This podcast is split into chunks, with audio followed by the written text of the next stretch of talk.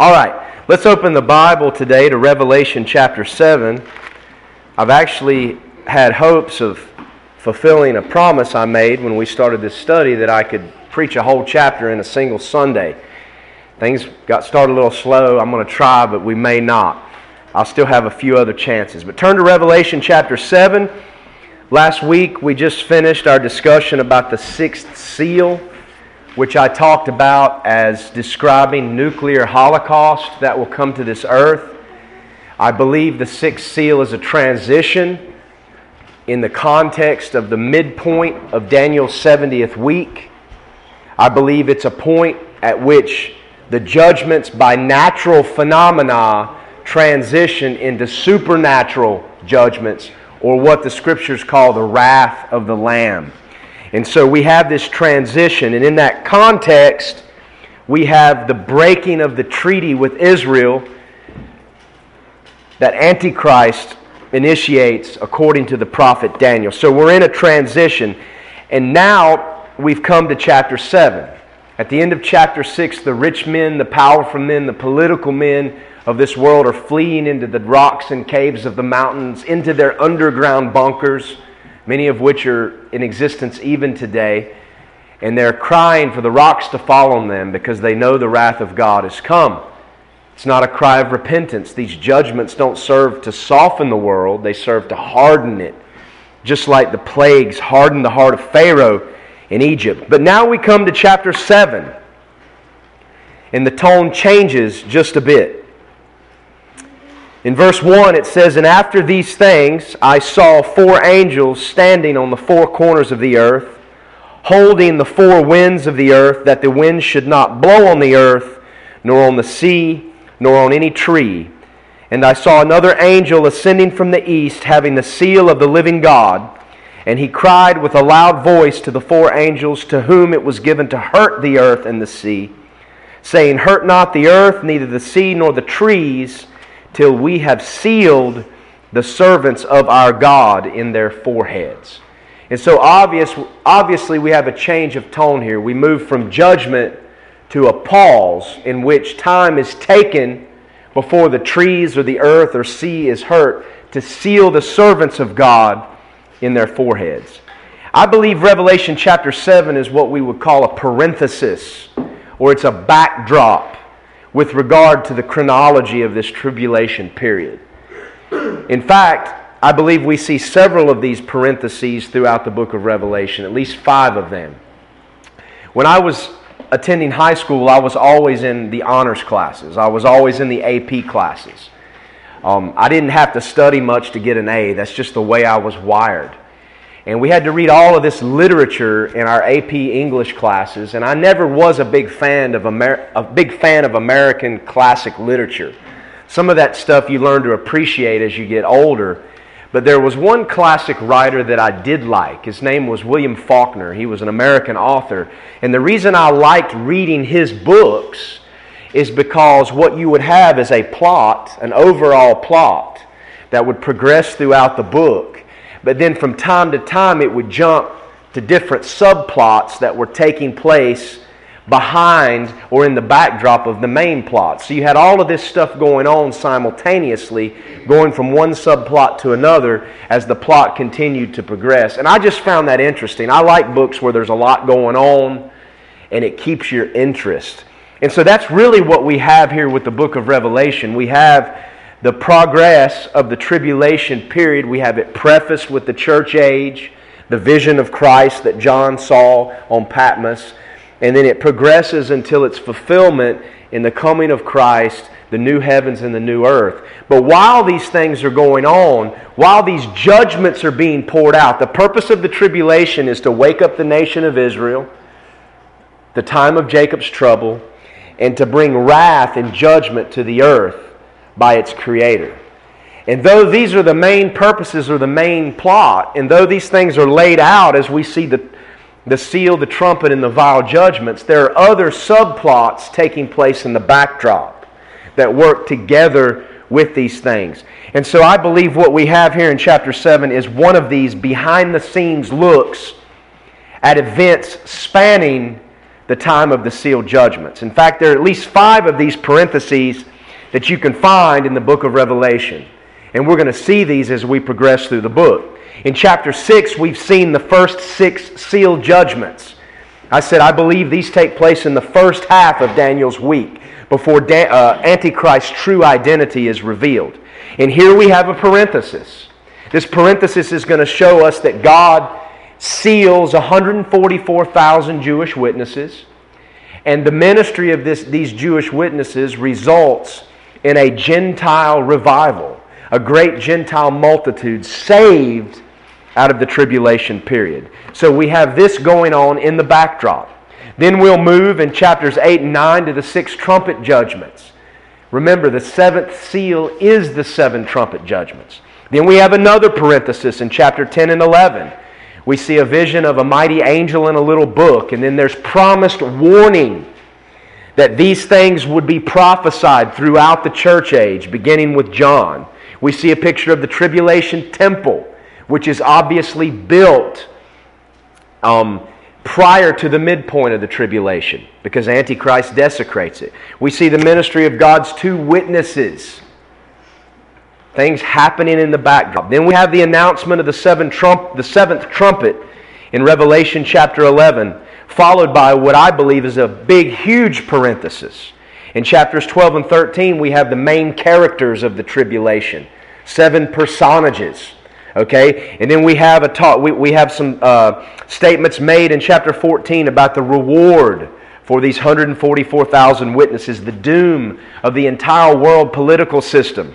And then we have two gatherings contrasted, two harvests.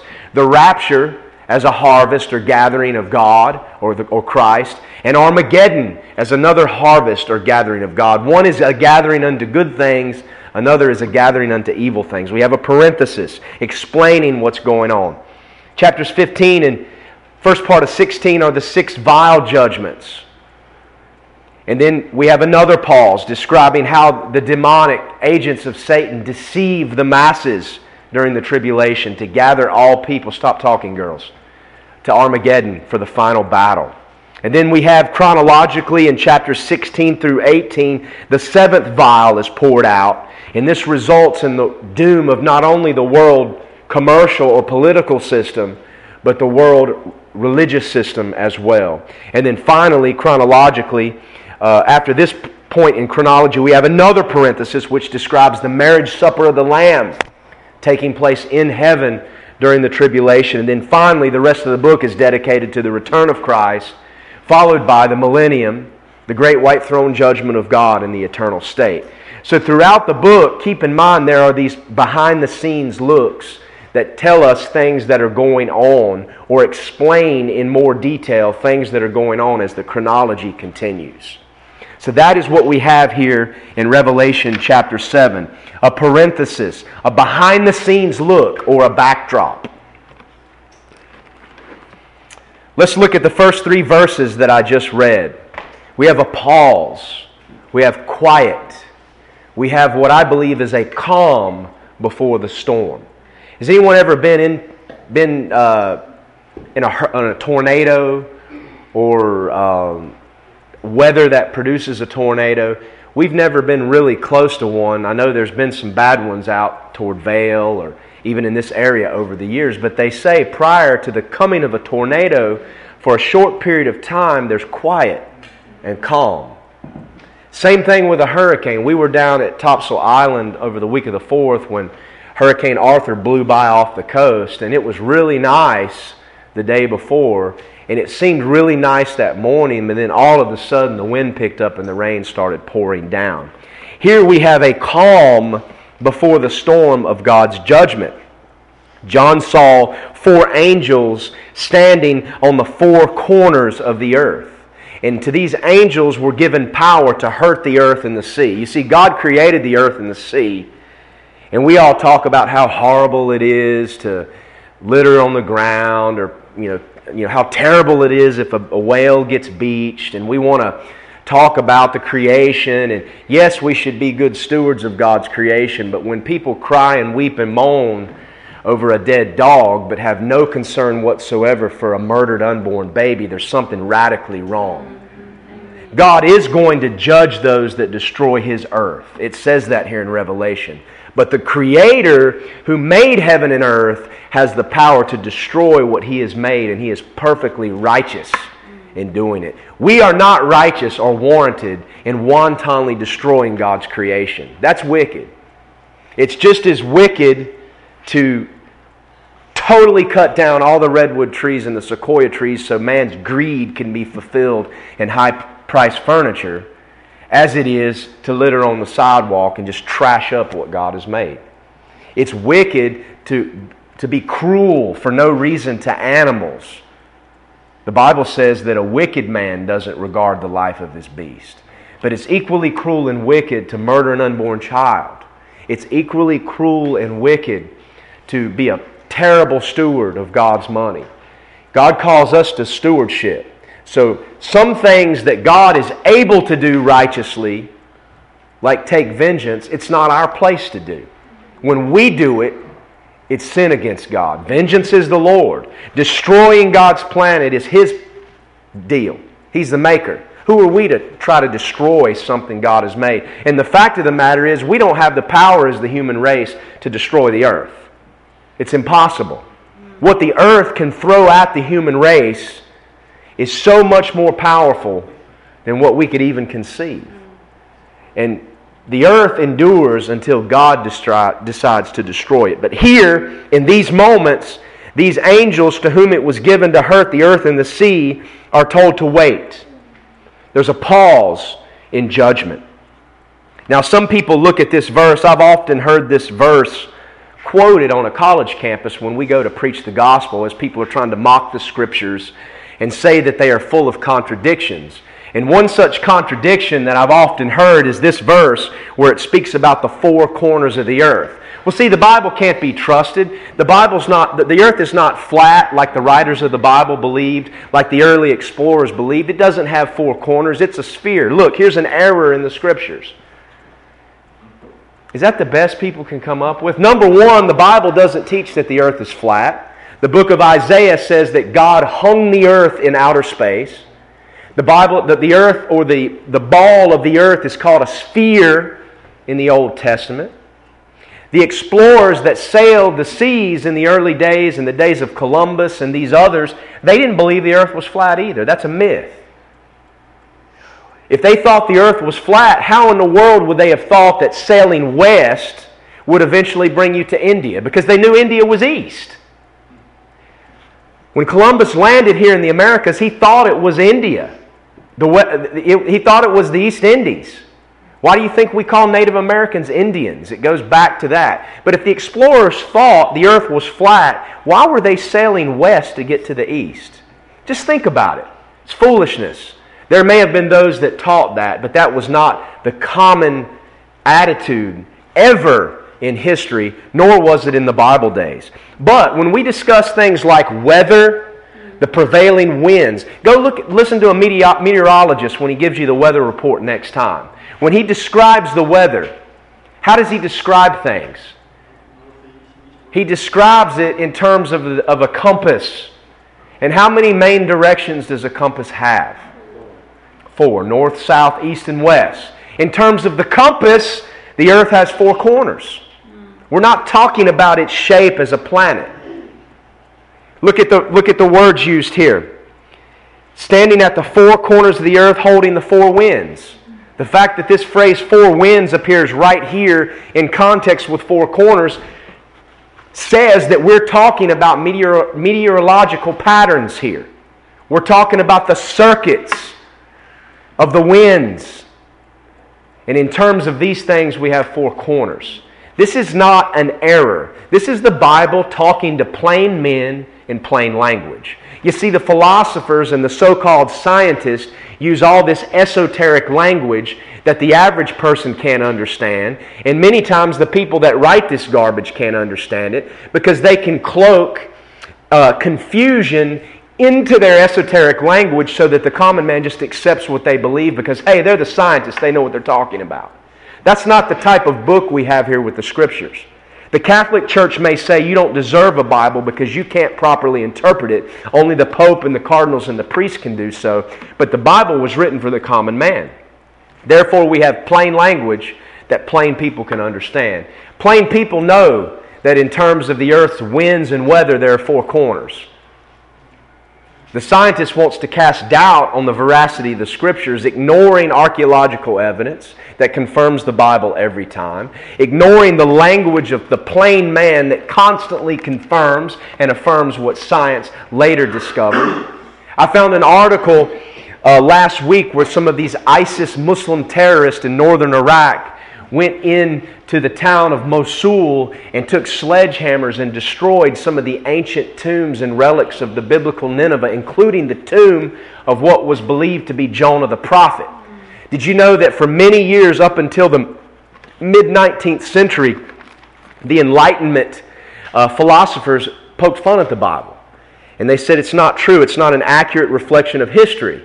And one of the examples they often used was that the biblical Nineveh didn't exist. We have no evidence whatsoever that there was ever this great Assyrian capital in the Middle East where Jonah went and preached. In the mid 1800s, the ruins of Nineveh were found in northern Iraq, just across the river from Mosul. And the Bible was shown to be right. So, in the same vein, men that hurl criticism at the Bible today, history, as it continues to progress, constantly shows the Word of God to be true. And those tombs that were destroyed last week by those terrorists and those ruins were proof again that the Bible is a history book. The names and places we see actually existed, unlike the Book of Mormon, which has this map that matches nothing on the planet today, and all these cities and towns that they, they don't even exist, and there's no city or town that even has that name. And so here we don't have a contradiction. We have the Bible speaking in plain language for plain people. And praised God that He gave His word easy to be understood to the average man. William Tyndale, when he translated the Bible into English and lost his life at the hands of the wicked Catholic Church for it, said, If the Lord will allow, I will, may I be used in such a way that the plowboy will be able to understand the Scriptures just as much as the Pope. So, no contradiction, but we have these four angels to whom it is given to hurt the earth and the sea. Who are these four angels? Somebody turn, uh, Daniel, will you turn to Zechariah chapter 6, verses 1 through 5? We've talked about this before. Zechariah 6, 1 through 5.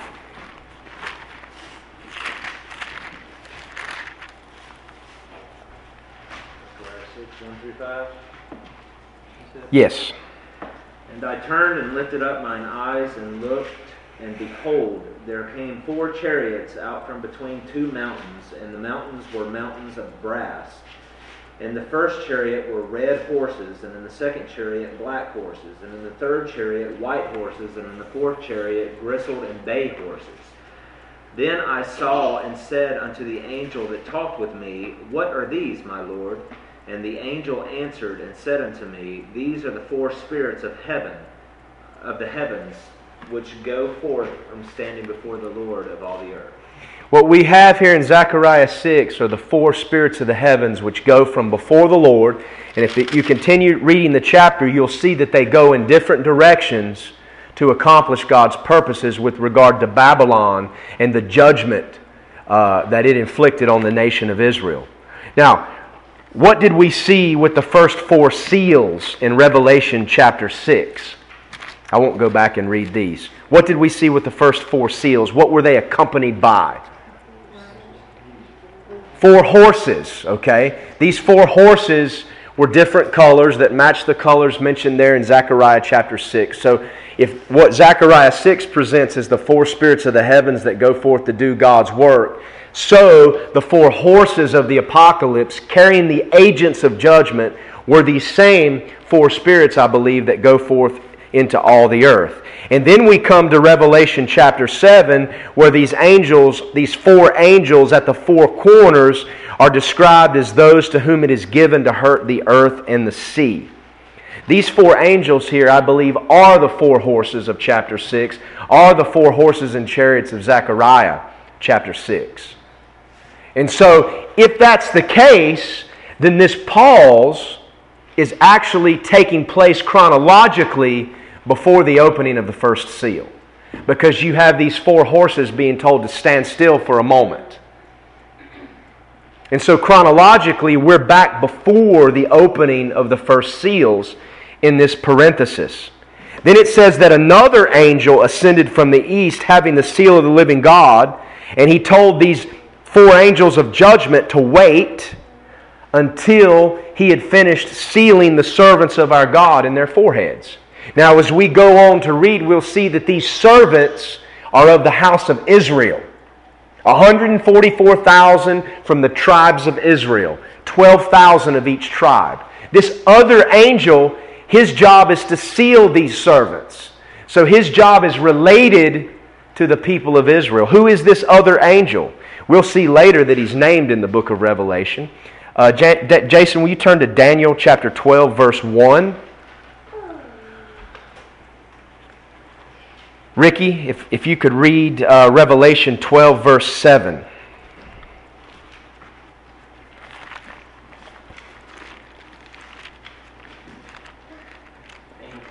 Yes. And at the time shall Michael stand up, the great prince who stands for the children of thy people. And there shall be a time of trouble, such as never was since there was a nation even to the same time. And at the time thy people shall be delivered, every one that shall be found written in the book. So here we have Daniel prophesying about the end times when Michael who is the archangel that stands for the people of Israel, will stand up. This will be followed by a time of trouble such as never has been seen in this earth. And every one of the people of Israel that are found written in the book, or other, in other words, that are sealed, will be delivered from this time of trouble. So, this other angel who rises to seal God's people of Israel, his remnant, are those found written in the book for whatever reason. This is Michael the archangel. I believe. Revelation 12 7. There was war in heaven. Michael and his angels fought against the dragon, and the dragon fought his angels. Okay, so in Revelation 12, another parenthesis that shows the main characters and their interactions during the tribulation, the main supernatural characters, we have Michael and his angels fighting against the dragon. And that is in the context of the dragon persecuting the Messiah, or trying to persecute or kill the Messiah of Israel, and then going after uh, the seed of Israel. And so you have Michael and his angels standing up on behalf of the children of Israel. So I believe this another angel here in chapter 2 I mean, chapter 7, verse 2, is Michael the archangel. These four angels to whom it is given to hurt the earth and the trees and the sea are the four horses. And so, this pause, this calm before the storm, really is a calm before the storm. Chronologically, it's taking place just prior to the opening of the first seal and the coming of the white horse and its rider, which is Antichrist. When is this taking place? I've already said I believe it's before the opening of the first seal. But it's worth pondering because it really could be one of two things. Look what, look what he, they're told in verse 3 Don't hurt the earth, don't hurt the sea, don't hurt the trees. So we have one of two things going on here. When we go back and look at the seal judgments, especially number 6, the nuclear holocaust, it's obvious that the earth, the sea, and the trees would be hurt in that judgment especially the sixth seal. But when you talk about war, war always affects the earth, the sea, and the trees. In fact, I remember going to the Smithsonian Institute as a young man. Our parents took us up there uh, one weekend to go to the museums, and I was fascinated in one of the history museums. There was a stump of a tree that had been preserved. I believe it was from the Battle of Spotsylvania Courthouse in the Civil War, 1864. And this tree trunk had been saved and it was riddled from top to bottom with bullet holes. And it was just a statement of the, of the ferocity of that battle. And that tree was so gnarled and warped, it was unbelievable. So war affects these things, famine affects these things. Death and tragedy affects these things. Okay, so obviously the trees, the sea, and the earth were hurt during the six seals. And that would mean that this is taking place prior to the opening of the first seal. Or it could be said that the first six seals target men and a result of the fruit of man's foolishness, judgment by natural phenomena. We've talked about that. There's a pause here, a calm before God's storm. And then we see the sixth seal, as we described last week, is that time when God arises to shake the earth, Isaiah chapter 2. Then we have a pause, the sealing of the 144,000, followed by the first three trumpet judgments that specifically, as we'll see in chapter 8, target the trees, the sea, and the earth, the reverse order of what is mentioned here in verse 3. So that could be an interpretation that we're actually seeing a pause here at the midpoint of the tribulation, and then the next three judgments involve attacks specifically against the trees, the sea, and the earth. We're here in verse 3, they're told, don't hurt the earth, the trees, and, or earth, the sea, and the trees. So that would make this taking place chronologically at the midpoint of the tribulation, around the time that the treaty between Antichrist and Israel is broken. Some Jews wake up at this point, they're sealed, and the Gentile revival will follow Antichrist's revealing of his true colors. So these would be two possible chronological interpretations. I'm not going to be dogmatic about it, but I believe that this transitions back to the beginning of the tribulation. And this is based upon the order of events we see elsewhere in Scripture. Sometimes what cannot properly or, or uh, essentially be discerned in one passage of Scripture can be clarified when we let Scripture interpret Scripture. That's where people go wrong and misapply the Scriptures, is when they take it out of context they ignore its immediate context and they ignore the entire context of the Word of God, which all came from God. The Bible's not really a book, it's not really one book of God's Word, it's a library of God's Word. Now, turn to Matthew chapter 24, verses 14 and 15. Jesus maps the tribulation period in his Olivet Discourse. We talked about this last week and how amazingly it matches the order of things here in the book of Revelation. Look at the two verses, 14 and 15. I'm not going to read the previous ones, but this gospel of the kingdom shall be preached in all the world for a witness unto all nations, and then shall the end come. So we have an announcement of the gospel of the kingdom going forth into all nations. When we read chapter 7 of Revelation, we see that that is exactly what the purpose of this sealing is, is so that the gospel will go forth. So, chronologically, verse 14, the gospel go for, goes forth, and this continues until the end. And then, verse 15, when you shall therefore see the abomination of de- desolation spoken of by Daniel the prophet stand in the holy place. That's at the midpoint of the tribulation. So, in Matthew's uh, in Jesus' discourse here in Matthew, you have the preaching of the gospel taking place before the midpoint of the tribulation. Turn to Joel chapter 2.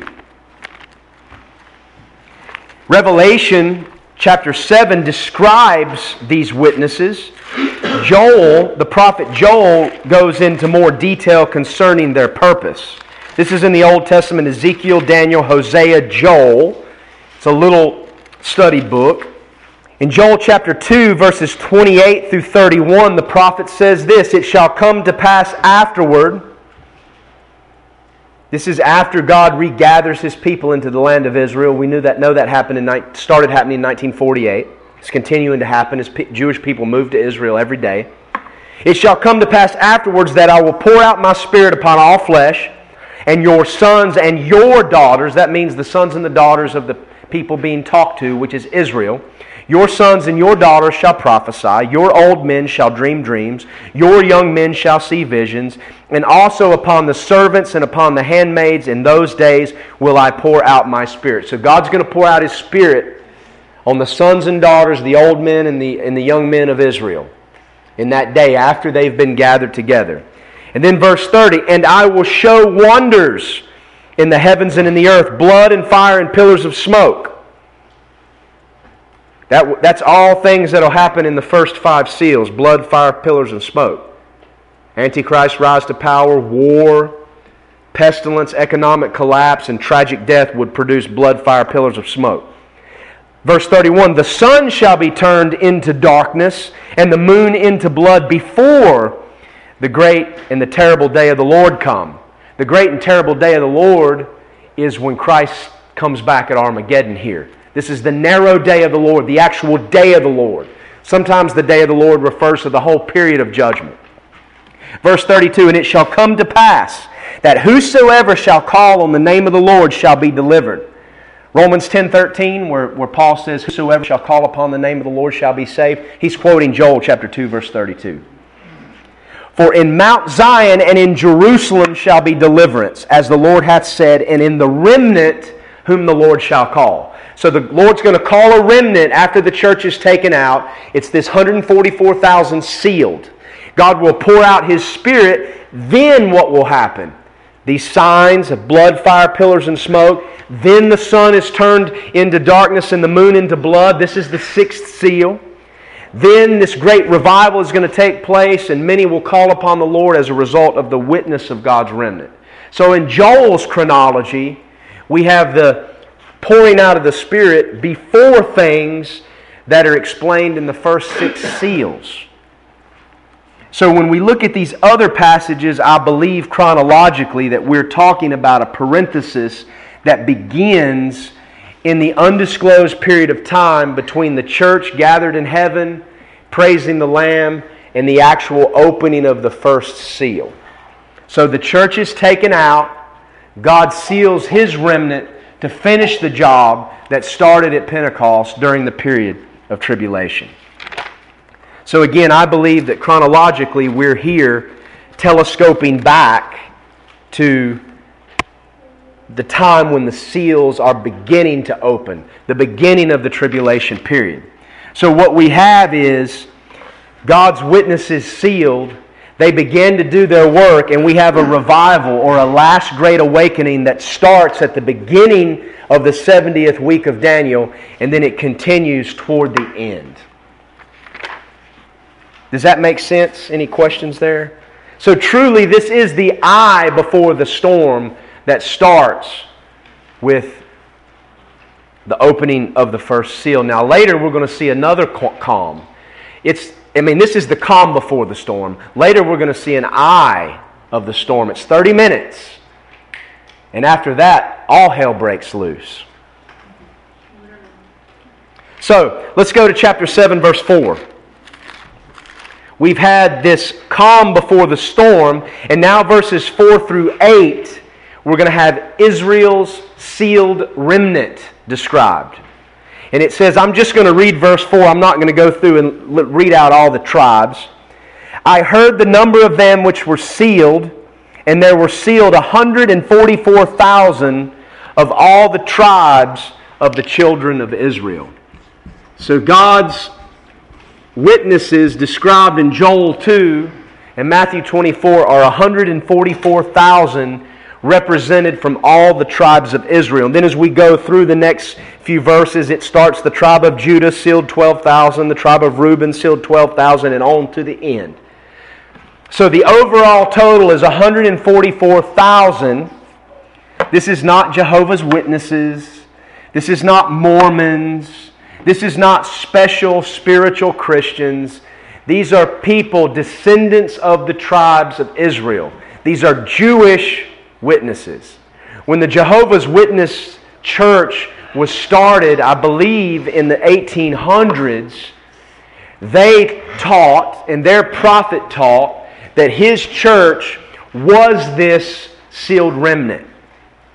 Jehovah's Witness doctrine teaches that they are the witnesses of Revelation 7. Where do you think they get their name from?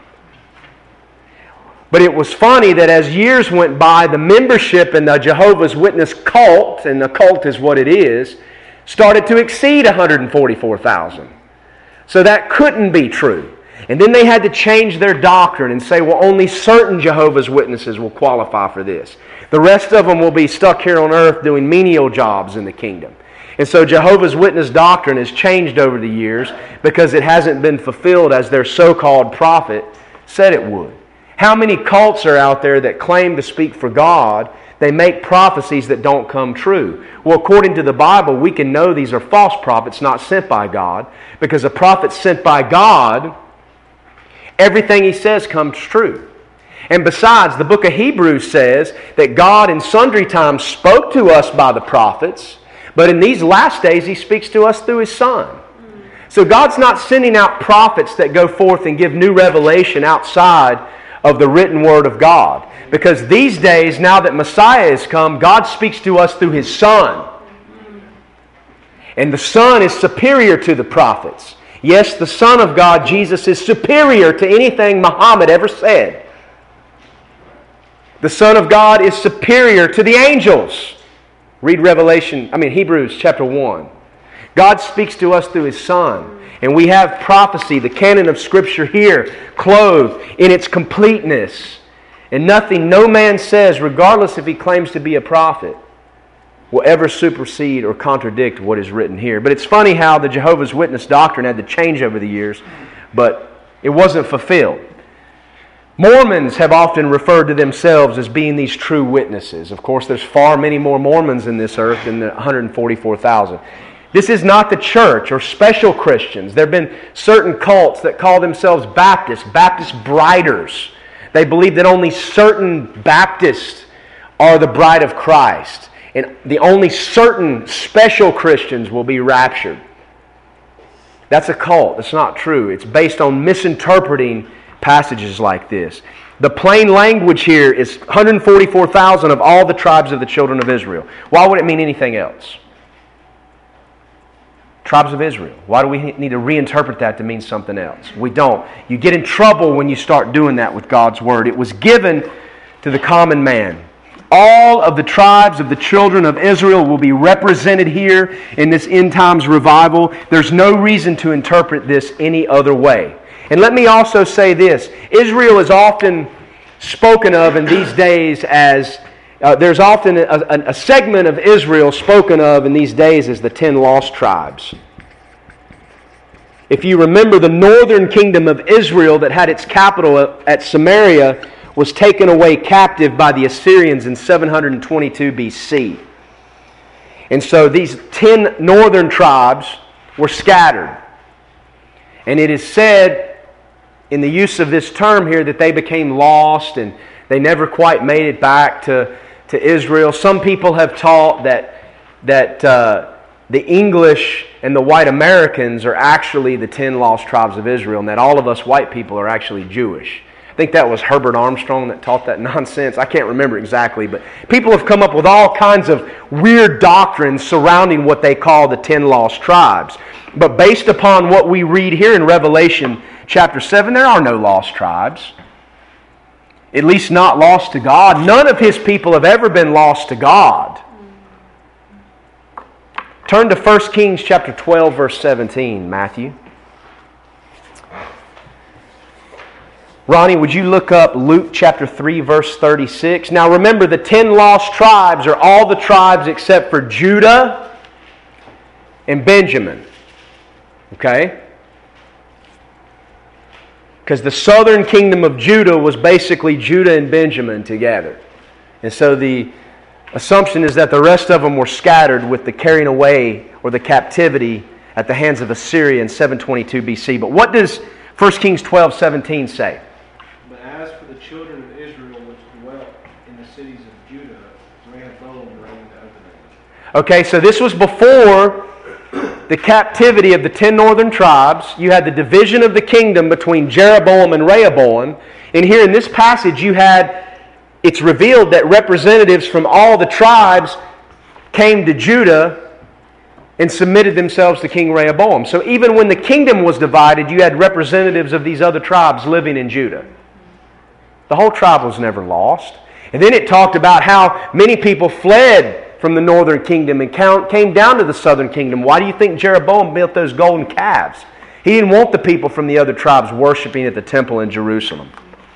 What about Luke 3:36? Which was the son of Canaan, which was the son of. Okay, I'm, that must that's not I might have given you Yeah, I might have given you the wrong reference there, Ronnie. I'm sorry. Let me look real quick.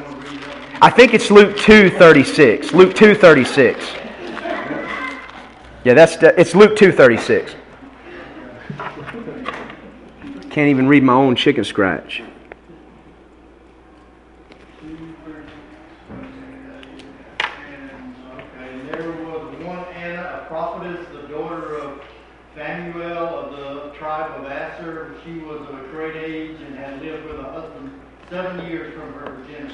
So here at the time of Christ, when he was taken to the temple to be dedicated, that's where Simeon, who'd been looking for Messiah, said, Lord, I can die in peace now. I've been able to see your chosen one. We have this mention of Anna, a prophetess, who was of the tribe of Asher. Well, Asher was one of these so called ten lost tribes that supposedly went missing in 722 BC. But in the time of Christ, we have a descendant of the tribe of Asher living in Jerusalem, working in the temple. There are no ten lost tribes. God's people are not lost to Him. And there may be Jewish people living all over this earth that don't know what tribe they're descended from, but God knows. And when these Jewish witnesses are sealed, there will be equal representation from all the tribes. There are no ten lost tribes. Yes, the genealogies have been, uh, uh, have been compromised. Yes, it's very hard to know. Maybe it's not even possible, humanly speaking, to know which tribe you came from. But God knows, and it will be revealed. So we have the overall total of 144,000, and then in verses 5 through 8 we have we see that this will be 12,000 from each tribe. And then we have these tribes listed. So what exactly is going on here? Because if you know Old Testament history and you know the tribes of Israel, you'll read this list and you'll see something's not right here. There's somebody missing. Or wait a minute, there's supposed to only be 12 tribes of Israel, but there's really actually 13. What's going on? So we need to go back to the Old Testament. Jacob had 12 sons in the book of Genesis. God blessed him with 12 sons. These became the fathers or the patriarchs of the tribe of Israel. Leah, his first wife, whom he was deceived into marrying, had six sons. She had Reuben, Simeon, Levi, and Judah. At, uh, at first, these four, and then later, she would, God would bless her with two more Issachar and Zebulun. During this time, after Leah gave birth, and Rachel, whom Jacob truly loved, but had to, had to work for her as well after he was deceived into marrying Leah, um, became jealous because she couldn't have any children. So she gave her handmaid, Bilhah, to, to, to, to Jacob to raise up seed for her. And Bilhah, Jacob's, I mean, Rachel's handmaid, gave him, gave him two sons, Dan and Naphtali. After this, Leah got jealous and was like, well, you know, I'm going to outdo my sister. So she gave her handmaid, Zilpah, to Jacob. And by her, he had two more sons, Gad and Asher. And then finally, God opened Rachel's womb and gave her two sons, Joseph and Benjamin. So those are your 12 sons of Jacob. These are by Leah. These are by Leah's handmaid. I mean, uh, Rachel's handmaid. These are by Leah's handmaid. And these are by Rachel. And of course, Rachel died giving birth to Benjamin and was buried along the way as Israel was traveling throughout the land of Canaan. So we have 12 sons of Jacob, whereby the 12 tribes are fathered. But let's turn for a moment to see what happens later um, toward the end of Jacob's life. Let's turn to Genesis 48, verse 5. Eric, would you read that for us this morning? Genesis 48, verse 5. This is at the end of Jacob's life when Joseph goes to see him. Joseph has had two sons in Egypt Ephraim and Manasseh, and they go to see their father Jacob in the last days of his life, and Jacob issues a blessing to Joseph. Genesis 48, verse 6. I'm sorry, verses 5 and 6. I think we need to read both verses. Now your two sons who were born to you in the land of Egypt before I came to you in Egypt are mine. Ephraim and Manasseh shall be mine, and Reuben and Simon are mine. But your offspring that have been born after them shall be yours. They shall be called by the names of their brothers in their inheritance. Okay, we have a blessing here where Jacob takes Joseph's two sons and he blesses them and says, Going forward, your sons are going to be as if they're my sons. So, in other words, J- Joseph would be blessed in a way that his other brothers would not be blessed. He would have two parts in his father's inheritance because Jacob said, I want you to count your sons as if they are mine. So, therefore, both Ephraim and Manasseh at that point became in the inheritance as if they were the sons of Jacob. So, what we now have are 13 sons of Jacob. Now, this often happened in the traditions and customs of the Jewish people. Later, as you read through the Old Testament, you'll see that King Josiah elevated his grandson, Jehoiachin, to the status of a son.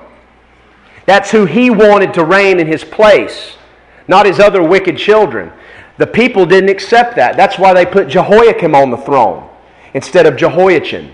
That's why one, one account in Kings says that Jehoiachin was 18 years old when he sat on the throne. But the account in Chronicles says he was 8 years old. Is that an error in the Bible? No. Is that simply somebody forgot to put a number 1 in the Hebrew text? No, because numbers are spelled out in Hebrew. They don't even look close to the same. But no, it's because Josiah put his grandson on the throne when he was 8 years old, but after his death, the people of the land rejected that and put an usurper on the throne, his father. And so, in a sense, as far as man was concerned, Jehoiachin became king at age 18. But as far as God and the king who had the authority to appoint his heir were concerned, he became king at age 8. So this happens time and time again. But in reality, as a result of this blessing, Jacob has 13 sons. 11 plus 2, Jake, Joseph's two sons, makes 13. So, wait a minute. There's only 12 tribes of Israel. How is there 13? Jacob just said these would be as my other sons. You've never heard it referred to as the 13 tribes of Israel, right? It's not. Never has. Um, let's turn to the book of Exodus. Yes. Yes. I'm a little confused. Yeah. How is it not 14? I'm, I'm, I don't, and maybe I'm just missing something. Because you take Joseph out and make him two. So you take one out and replace it with two. Okay, I see. So in a sense, you've, you've, you've subtracted one and replaced it with two. I was adding him back in, and I'm like getting 14. Yeah, that's a good question. I'm sorry, I didn't mean to confuse anybody there. But turn, let's turn to the book of Exodus, chapter 32, verse 26. This is something that took place when Moses was up on the mountain receiving the law from God's hand, and the people of Israel were down in the camp. What happened when they were down in the camp and Moses was gone? Built that golden calf and, and fell into idolatry. Genesis chapter 32, verse 26 Moses had come down. He saw the people were naked and dancing around and engaged in idolatry. Moses was angry. Look what he says in verse 26. Then Moses stood in the gate of the camp and said, Who out here is on the Lord's side? Let him come unto me. If you're on the Lord's side in this matter, gather yourselves to me. And look what it said. All the sons of Levi gathered themselves together unto him. And then it goes on and says, And he said unto them, go, Thus saith the Lord God of Israel, Put every man his sword by his side, and go in and out from gate to gate throughout the camp, and slay every man his brother, and every man his companion, and every man his neighbor. And the children of Levi did according to the word of Moses, and there fell of the people that day about 3,000 men. So Levi, the tribe of Levi stood by Moses and was used to execute God's judgment on the idol worshippers. Oh, that's so horrible. Benevolent God would cause his people to be killed. God's a jealous God and a holy God. And he told the people, if you turn from worshiping me, you will die. It was God's mercy that no more than 3,000 were killed. But Levi stood with Moses and didn't participate in this idolatry, the tribe of Levi. Therefore, because of their obedience in this situation, we see later that they receive a special blessing when it comes to the land of Israel. Okay? Let me um, have some uh, help here. Jason, Numbers chapter 1, 49 through 51. Ricky, Numbers chapter 3, 11 through 13. Tony, Deuteronomy 18, 1 and 2. When God originally brought the people out of Egypt, He told them that He was going to sanctify the firstborn of every man and every beast. And the firstborn would be of, of, of, every beast would be sacrificed unto God. The firstborn of every man would be sanctified unto God and redeemed with the sacrifice. And the firstborn was to be given to God for God's service. But later, God changed this and redeemed the firstborn with something else. And it's related to this event we just read about. Numbers 149 through 51.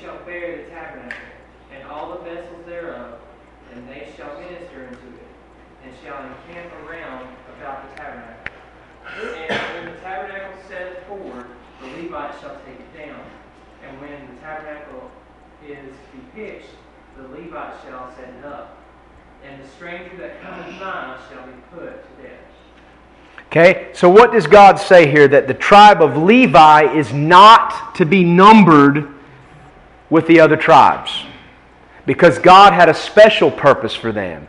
Their job would be to bear the tabernacle and to be servants of the Lord, to work for Him.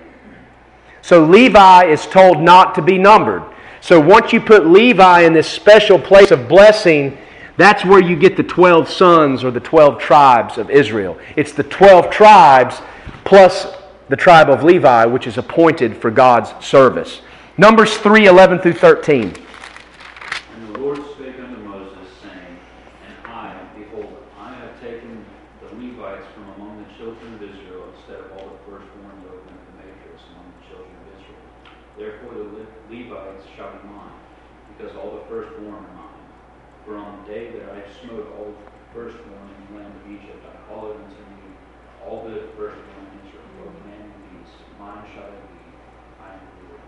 last of the plagues that fell on Egypt was the death of the firstborn.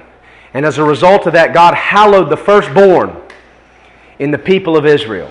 But as a result of Levi's obedience, the firstborn of the people of Israel was redeemed with the tribe of Levi. It would be Levi, the Levites, 20 years old and upward, that would minister to the Lord by caring for the things of the tabernacle. It would be the descendants of Aaron of the tribe of Levi that would be the priest that would minister before God in the nation of Israel. So Levi was taken to be the Lord's for his service.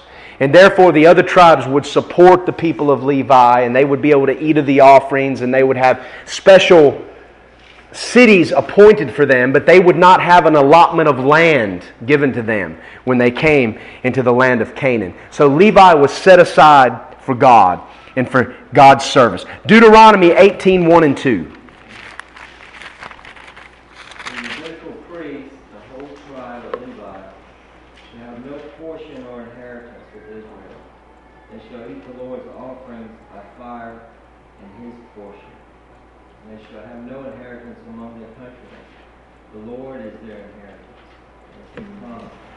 So the Levites would have no inheritance.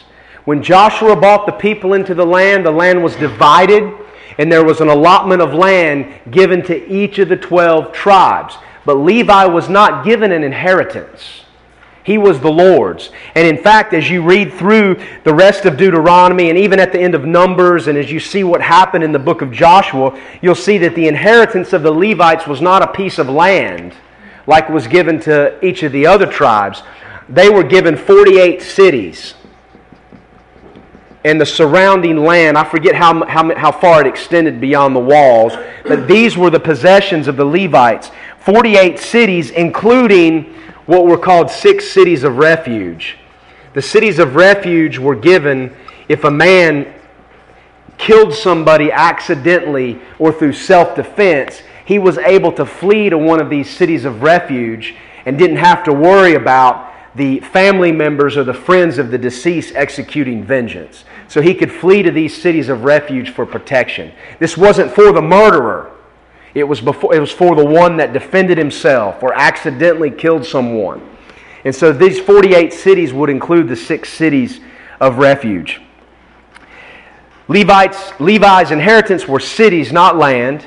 Their lot was the tabernacle or the temple service and the priesthood from the line of Aaron. So what you have is 12 tribes plus Levi. Levi was given a special place. That's where we get the 12 tribes of Israel, even though Joseph was given two parts, and then that makes 13. Levi was considered something different the priesthood, the Levites. And so that's what is meant by the 12 tribes of Israel. The 12 tribes plus the people of Levi who were reserved, un, reserved unto God. But when you come to this passage in Revelation, you have an interesting situation. The 12 tribes of Israel you would expect to include the 11 sons of Jacob plus Jacob's two grandsons as being sealed, and then Levi wouldn't be listed. But that's not what you have here. In Revelation chapter 7, when these tribes are listed, what you have is Levi is included as one of the 12 tribes, unlike in the Old Testament, after the matter that took place when Moses came down from the mountain. Joseph is mentioned, Joseph is listed, but yet Joseph became Ephraim and Manasseh.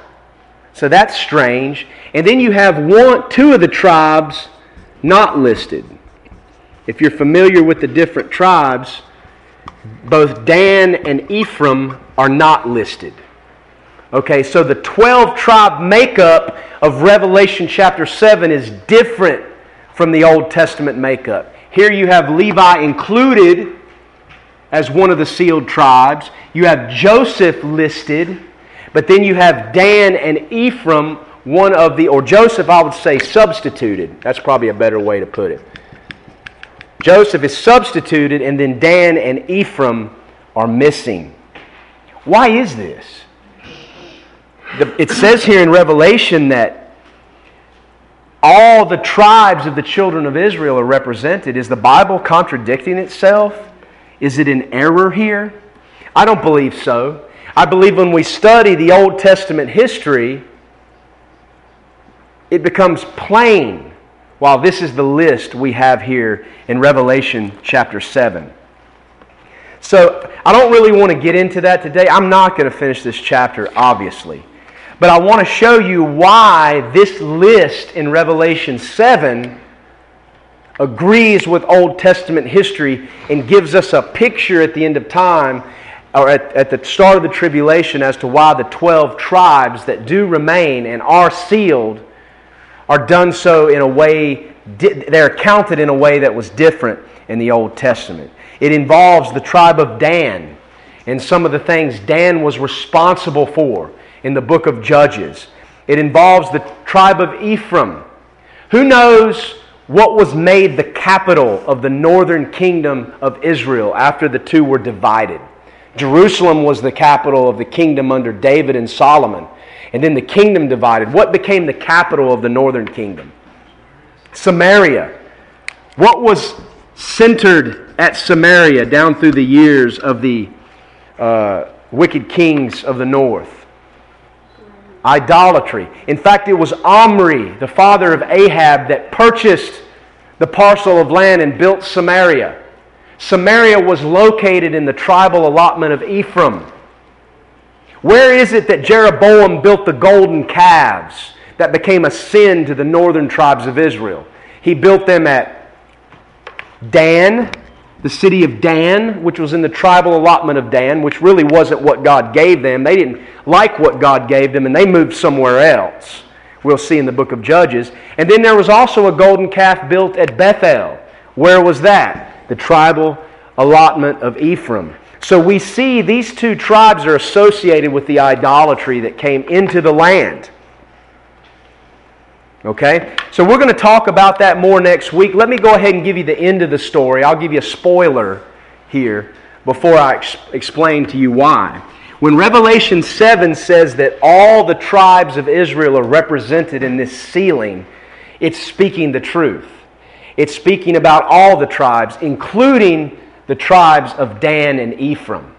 I believe that when Joseph is mentioned here, that the tribe of Dan and the tribe of Ephraim are hidden in Joseph. And there is complete representation of all of the tribes of Israel. They're hidden there because Joseph is another name for Ephraim. Go read the prophets.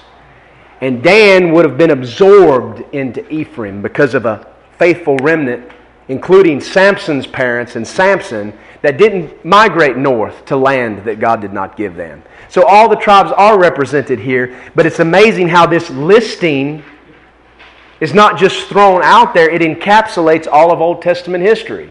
And so we have an amazing confirmation that God's Word knows exactly what it's talking about, and there's a reason why they're listed this way. It wasn't some scribe, it wasn't John, who was Jew, couldn't remember the 12 tribes rightly. Come on. Every Jew knew that from a child.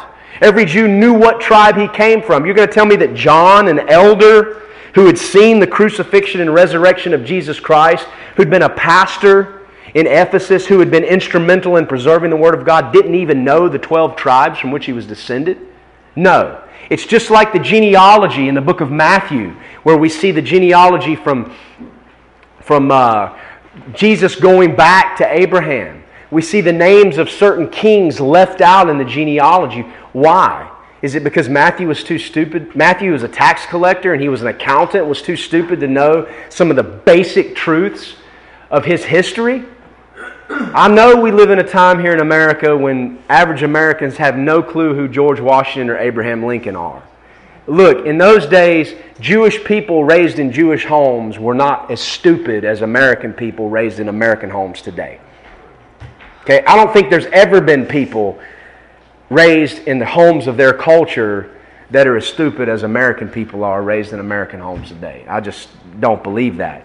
But anyway, those kings were left out because they weren't of the bloodline. They were more the bloodline of the wicked King Ahab of the, of the northern kingdom than they were of David. And it took four generations for that bloodline to be established. But the king, the, the reigns were so short that it didn't, it didn't affect the number of generations. So there's a reason there. And we'll be able to see this next week. I'm sorry I didn't get as far as I thought I would. This is good stuff.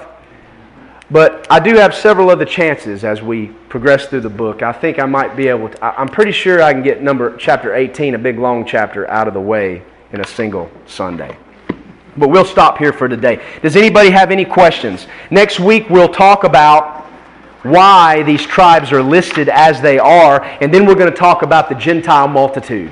The fruit of the ministry of these witnesses. Guess what? These witnesses go forth and do ministry, and their fruit isn't buildings, it isn't kingdoms, it isn't hospitals, it isn't rest homes, it's people. It's not platforms, it's people genuine converts willing to suffer and give their lives for the Lord Jesus Christ. That's the ultimate fruit of any ministry, is one that produces followers of Jesus Christ that will give their lives. How many of these TV ministries and all this garbage that purports itself as a ministry speaking for God today can say that or can lay claim to that type of fruit? Very few. Most of these TV's ministries today, what they produce is gullible people who give their money for a time, but then fall away and are right back where they were in the beginning. True ministries produce people, not platforms. And so we as the church could learn a lot about what's stated here in Revelation 7. Jewish witnesses called to ministry, Gentile converts, the fruit of that ministry. So we need to co- stop thinking about our ministry in terms of 501c3 organizations, hospitals, elderly homes, big church buildings, prosperity, uh, uh, book deals, TV programs. No. The ultimate fruit of ministry is converts, followers of Christ who give their lives. That was the fruit of Jesus' ministry. Jesus never built a hospital. Jesus never stood behind a pulpit in a church building. Jesus never put together a committee. Jesus never voted on a board meeting. Jesus never built a nonprofit organization. Jesus gathered to himself 12 cussing sailors and he discipled them. And they became followers of Messiah who gave their lives, every one of them, except for perhaps John, who did not die a martyr's death. And as a result of their preaching, the world was turned upside down. Even in the days of Paul, it was being said that the world had been turned upside down. That's the fruit of ministry, and we see that here. We fail. We're failing at that. God's work will be done with the church in his, in his last great revival.